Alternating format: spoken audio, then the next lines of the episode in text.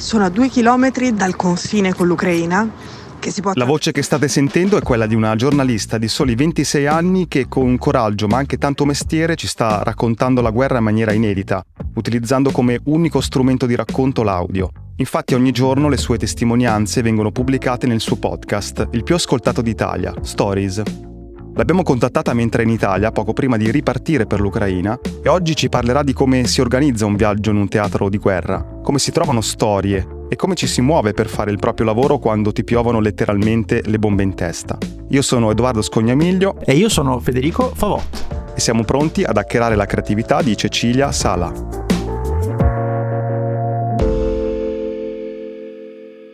Facendo un passo indietro di un paio di mesi, no? Cioè a gennaio stai facendo stories, no? Per cui stai parlando di, di Cile, no? Afghanistan. Sì.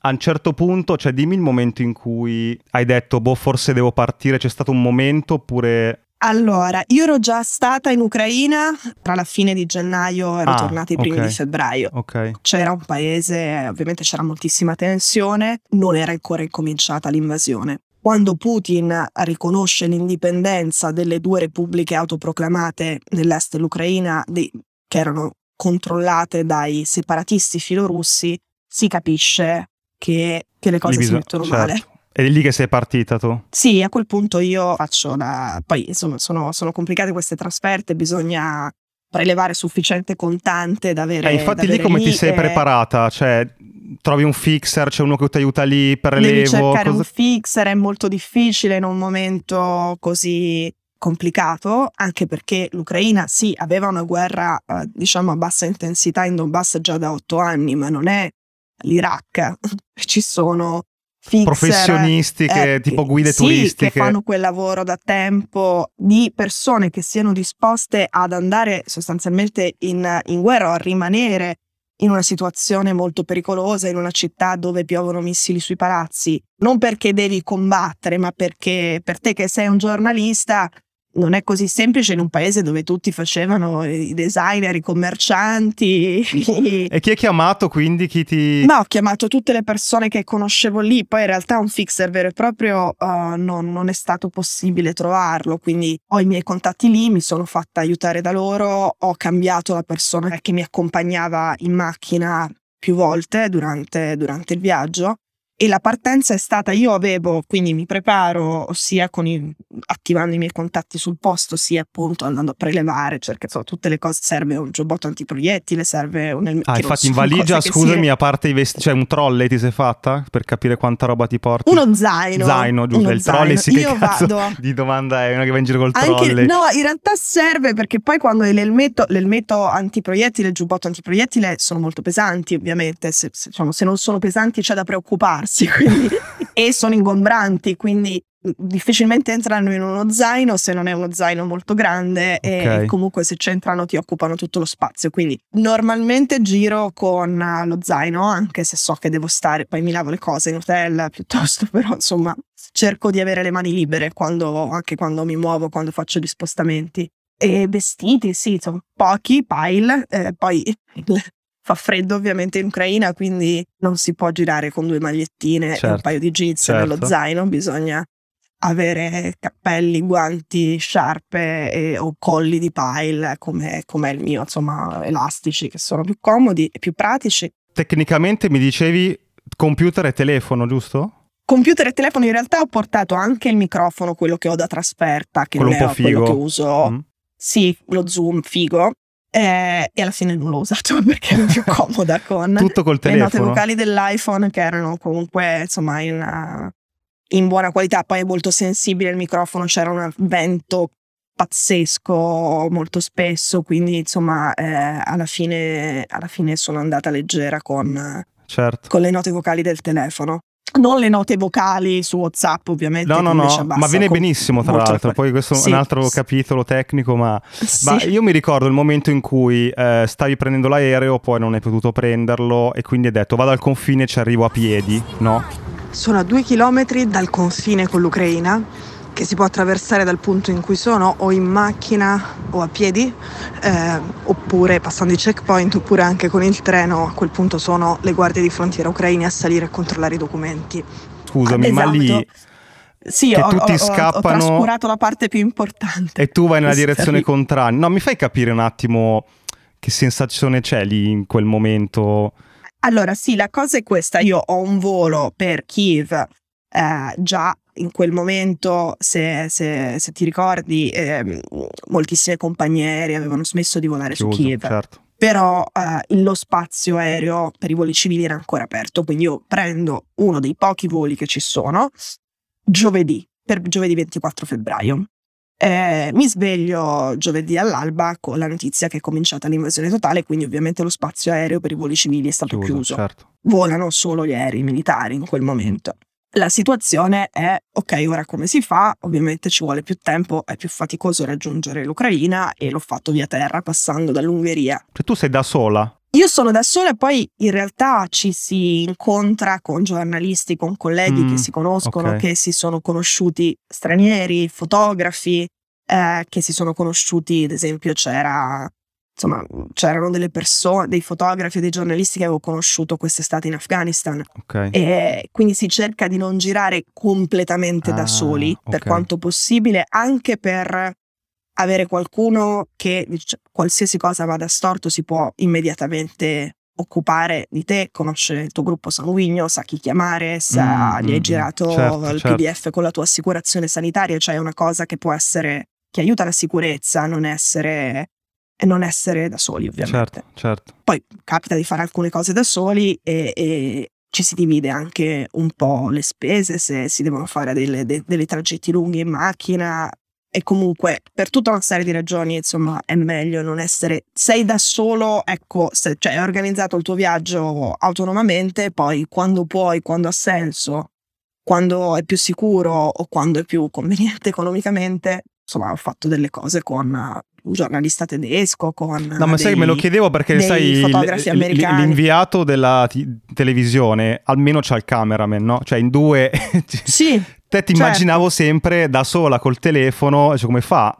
Capita di essere da soli, chiaramente, però non, non- di solito non stai 15 giorni da solo. Ok, ok. Anche banalmente a Kiev i due o tre hotel più sicuri a quel punto sono gli hotel in cui i giornalisti si sono spostati, quindi li incontri anche la sera, ci fai due chiacchiere dopo cena e, e- e viene poi naturale dire ma domani tu vuoi andare eh, lì a Makariv, anch'io, ok, allora magari dividiamo le spese de- della macchina, ecco, queste cose succedono abbastanza spesso.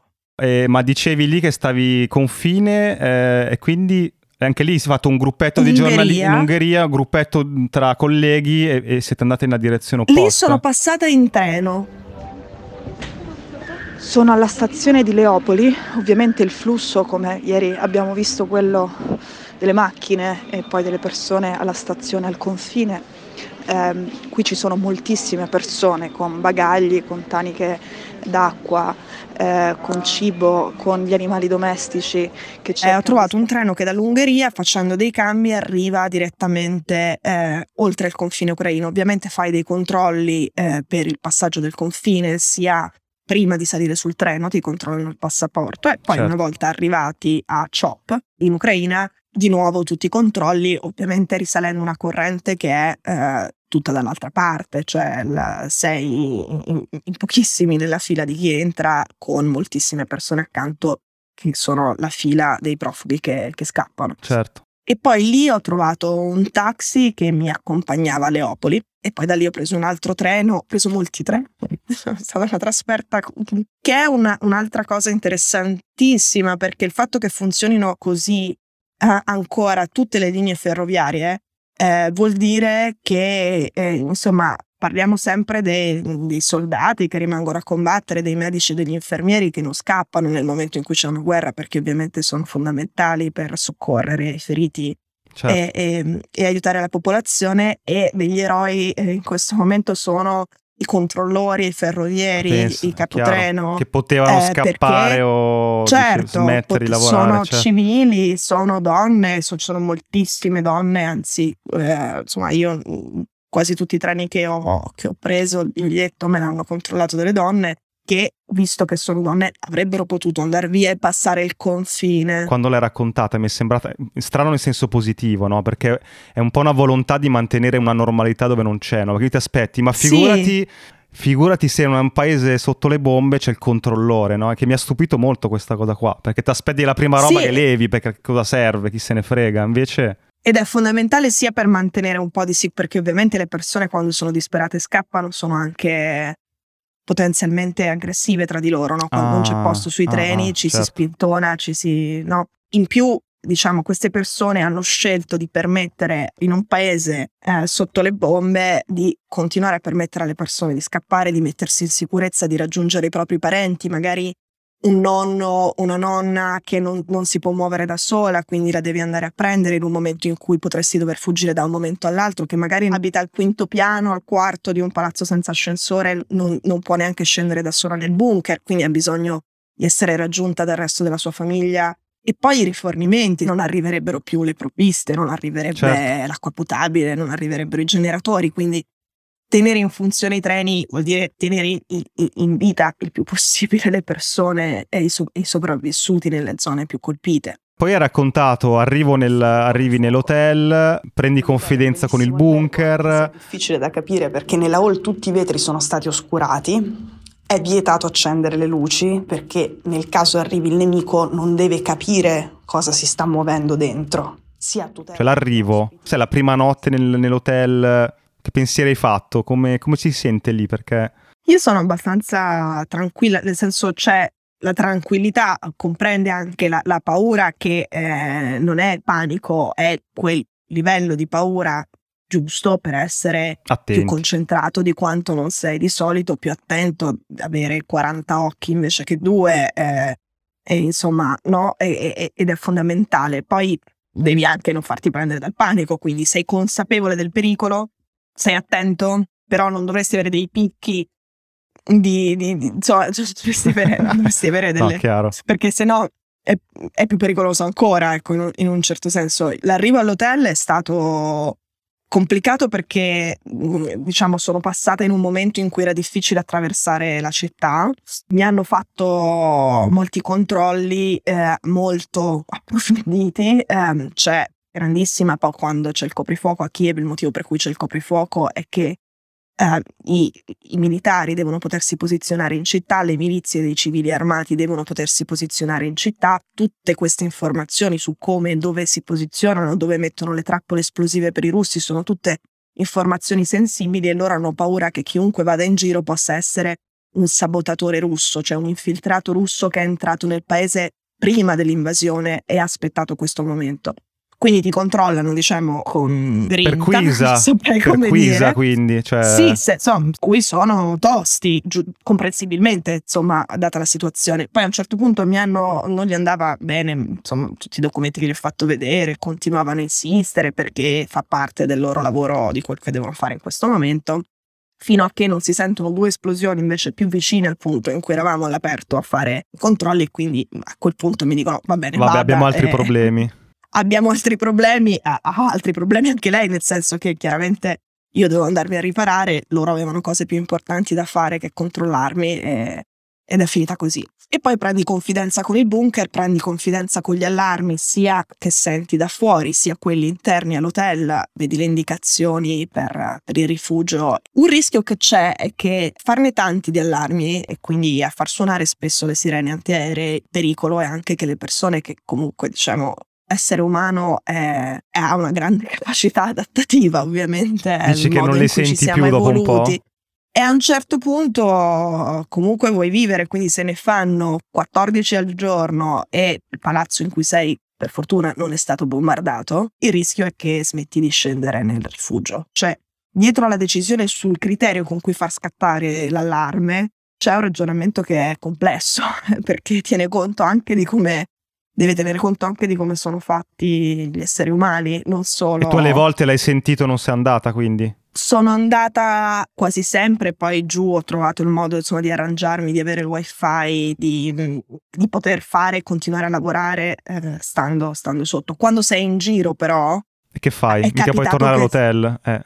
No, o, o, o provare a, a, trovare un altro rifugio, infilarti in una metropolitana per dire, perché poi i bunker non sono dei bunker, cioè i bunker sono tutto ciò che è sottoterra nella città di Kiev. Ti è successo quindi che eri fuori e... Sì, che ero fuori, stavo seguendo una cosa, stavo andando in un posto e non mi sono fermata per... Ma capisco che sia difficile da spiegare, però... No, no, no, eh, l'hai reso eh, benissimo. Una persona che va a fare la spesa se sei in coda e perdi la posizione per fare la spesa, per fare le scorte, suona la sirena antiaerea, la maggior parte delle persone restano in coda. Ovviamente Kiev non è sotto un bombardamento praticamente a tappeto Costante, come Mariupol, certo, sai certo. che è una città molto grande, il fatto che eh, ci sia un allarme eh, non è localizzato rispetto al tuo territorio, mm, l'allarme vuol dire che sta chiaro. passando qualcosa nello spazio aereo che potrebbe andare anche a, al Viva, alle Op, cioè si mettono sulla bilancia insomma le cose. Vole- volevo chiederti, mh, mm, ok, esci al mattino dall'hotel in generale, come decidi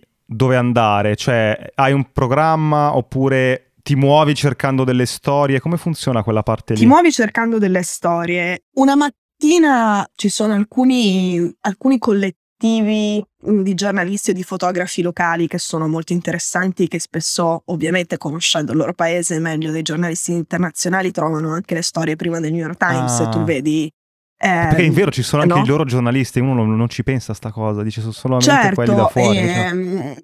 e quindi io ho visto questo video pubblicato da uno di questi ragazzi che aveva fatto queste foto dentro un ospedale pediatrico che è uno degli ospedali pediatrici più importanti del paese, se non il più importante del paese, quindi ha bambini, pazienti da tutta l'Ucraina, che in questo momento si trovano ovviamente anche dalle zone più sicure ad ovest, che in questo momento si trovano per essere curati bene in un posto molto più pericoloso di casa loro.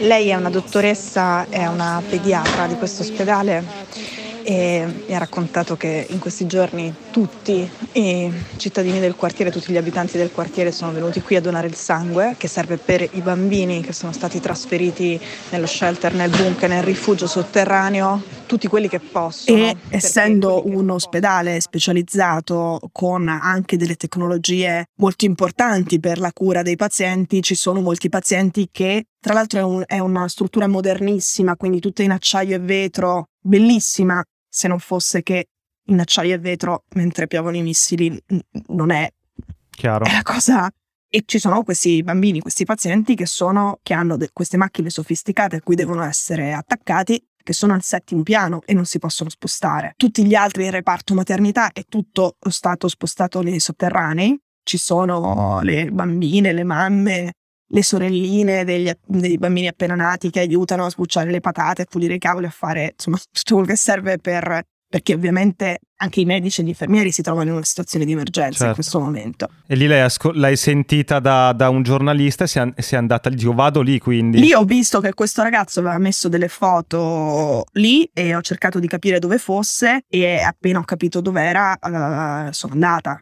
Lì prendi e vai. Altre cose come il ponte di Irpin, il ponte crollato dove diciamo a Irpin sono già arrivati i russi, è il nord-ovest di Kiev, si combatte dall'inizio di questa guerra lì e ci sono il ponte crollato, gli abitanti di Irpin che provano a scappare mentre i russi continuano a sparare, abbiamo visto la famiglia morta per un colpo di mortaio russo è dove sono stati uccisi, dove è stato gior- ucciso un giornalista americano che dai cecchini russi che erano di Irpin. Sì, lì diciamo l'ho vista da, da tante angolazioni quel, quel, ponte. Sì, sì, certo, in quel momento era la storia. Ma lì come, scusami, ma se, se, se guardo quella situazione mi giro, no?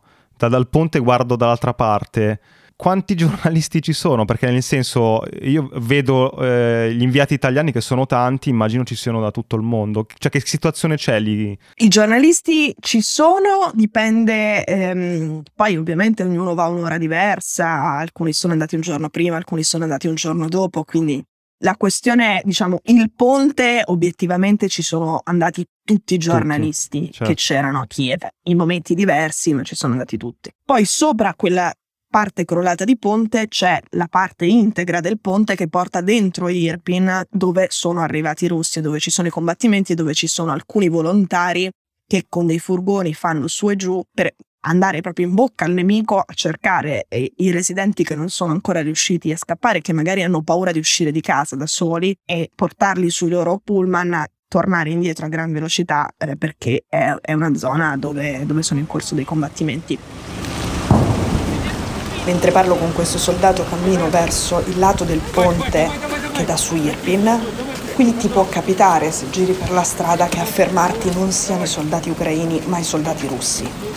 Il ponte, ecco proprio il, il, il punto del ponte è stato coperto da tutta la stampa Intorno a quel ponte ci sono molte altre storie, ci sono molte altre situazioni in cui invece il lavoro dei giornalisti è stato, si è differenziato molto di più nello scegliere se andare o non andare, cosa andare a fare, fin dove spingersi. Facci il tuo esempio, lì, sei arrivata lì, cosa hai deciso di fare quindi? Io sono salita sul ponte, sulla parte appunto integra del ponte che Arriva fin dentro Irpin, un militare ucraino mi ha fermata chiedendomi se avevo il giubbotto antiproiettile e io ce l'avevo. Ho passato il ponte, in quel momento tu lì senti colpi, cannonate, colpi di artiglieria, colpi di mortaio, vedi il fumo capisci dove atterrano perché vedi il fumo nei punti dove sono caduti i proiettili. Un altro militare ucraino che parlava inglese mi ha spiegato che dentro il palazzo, in fondo a sinistra, questo complesso di palazzoni, c'erano dei cecchini russi, quindi di passare dall'altra parte se volevi andare verso Irpin. E a questo punto eh, entri dentro Irpin, io sono entrata con uno di questi furgoni che ti dicevo, che, mm, che arrivano per poi prendere più persone possibile e portarle indietro e portarle a Kiev, che noi abbiamo visto le stazioni affollate, abbiamo visto la grande fuga dalla capitale. Ecco, queste persone da Irpin, da Bucha, da Gostomel si trovano in una situazione talmente grave che invece per loro Kiev è la salvezza, il posto mm, più mm. sicuro e più tranquillo dove certo. andare. E lì ti muovi, come dire, per capire lì se ci c'è devi stare storia. poco, nel senso che poi la cosa più cioè i posti sono pericolosi, sono tanto pericolosi quanto il tempo in cui ci resti, no? Ovviamente. Quindi tra eh, stare in un posto molto pericoloso 10 minuti e stare in un posto mediamente pericoloso 10 giorni, ovviamente è peggio la seconda, nel senso che certo. è una questione di calcolo di probabilità, chiaramente. Ci devi stare poco, devi avere le idee chiare e poi tornare. Quella zona lì quella zona nord-ovest di Kiev è dove sono morti i giornalisti sia di Fox News sì. che il freelance che aveva lavorato con il New York Times. Insomma, è la parte intorno a Kiev decisamente più pericolosa. Quindi se lì entri, hai fatto 10 minuti, te ne sei andata, che diciamo che il calcolo sì. è quello lì. Sì, forse 15, ma insomma. Cioè, sì. ti faccio le ultime due domande. La storia che ti ha colpito di più, sai, tu sei molto professionale, no? Non hai quegli sbalzi di cui dicevi prima di panico, perché sennò non puoi fare questo mestiere lì. Però c'è stato un momento in cui ti sei fermata e mm, ti ha toccato qualcosa più di altre, diciamo? Una storia che ho trovato struggente è una storia che racconto la sera in cui ho dormito in una chiesa mm. uh, fuori da Kiev perché mi ero spostata un po' ad ovest di Kiev per, per, poi tornare a Kiev, ma per dormire in una zona più sicura in un momento in cui c'erano dei timori su dei bombardamenti contro la città, contro la capitale, molto più numerosi di quelli a cui avevamo assistito fino a quel momento. Poi per fortuna questa pioggia di, di razzi, pioggia di missili non si è verificata qui la notte, ma io per sicurezza ero uscita, ero andata verso ovest e ovviamente quando ti sposti verso ovest tutto il paese si sta spostando verso ovest, quindi i treni sono affollatissimi, ma anche trovare un posto dove dormire è praticamente impossibile. Anche le case dei civili, oltre agli alberghi, gli ostelli, sono piene di ospiti, no, de, di famiglie che vengono dall'est. E, e, io non avevo trovato un posto dove dormire, ho dormito in una chiesa quella notte, attrezzata per, per ospitare le persone che si trovano nella mia condizione, insomma. Stamattina mi sono svegliata nella chiesa insieme a un'altra trentina di, di persone che non avevano trovato posto in città. Eh, mi hanno offerto il caffè e l'acqua. Sono scesa giù a fumarmi una sigaretta e ho incontrato due ragazzi che nonostante abbiano 20 e 28 anni sono due fratelli. Potevano sembrare... A quel punto mi metto a chiacchierare con dei ragazzi accanto a me e c'è questa storia che per me è stata struggente il dilemma in cui si trova questa famiglia, perché sono due genitori uh, dell'Azerbaigian che sono scappati dalla guerra in Nagorno-Karabakh, dalla prima guerra in Nagorno-Karabakh dall'Azerbaigian in Ucraina, dicendo andiamo a stare in pace, ovviamente.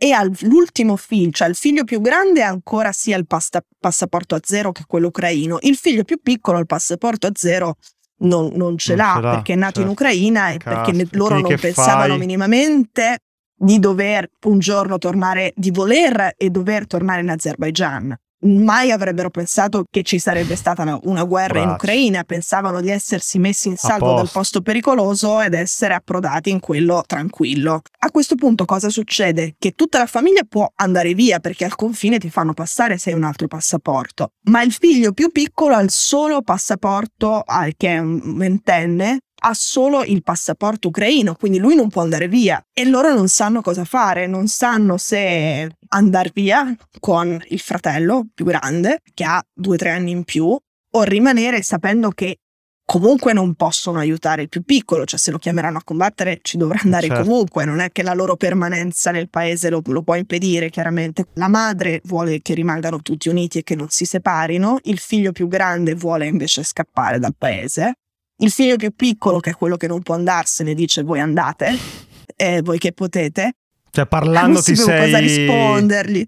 Non sapevo cosa dirgli. Cioè, era insomma, mi ha- sono, sono rimasta a pensare a questa storia per, per un bel po', ecco, dopo averla ascoltata. Non sapevo cosa dirgli, è una cosa che mi colpisce, no? Perché uno si immagina il giornalista che è lì che raccoglie e basta, no?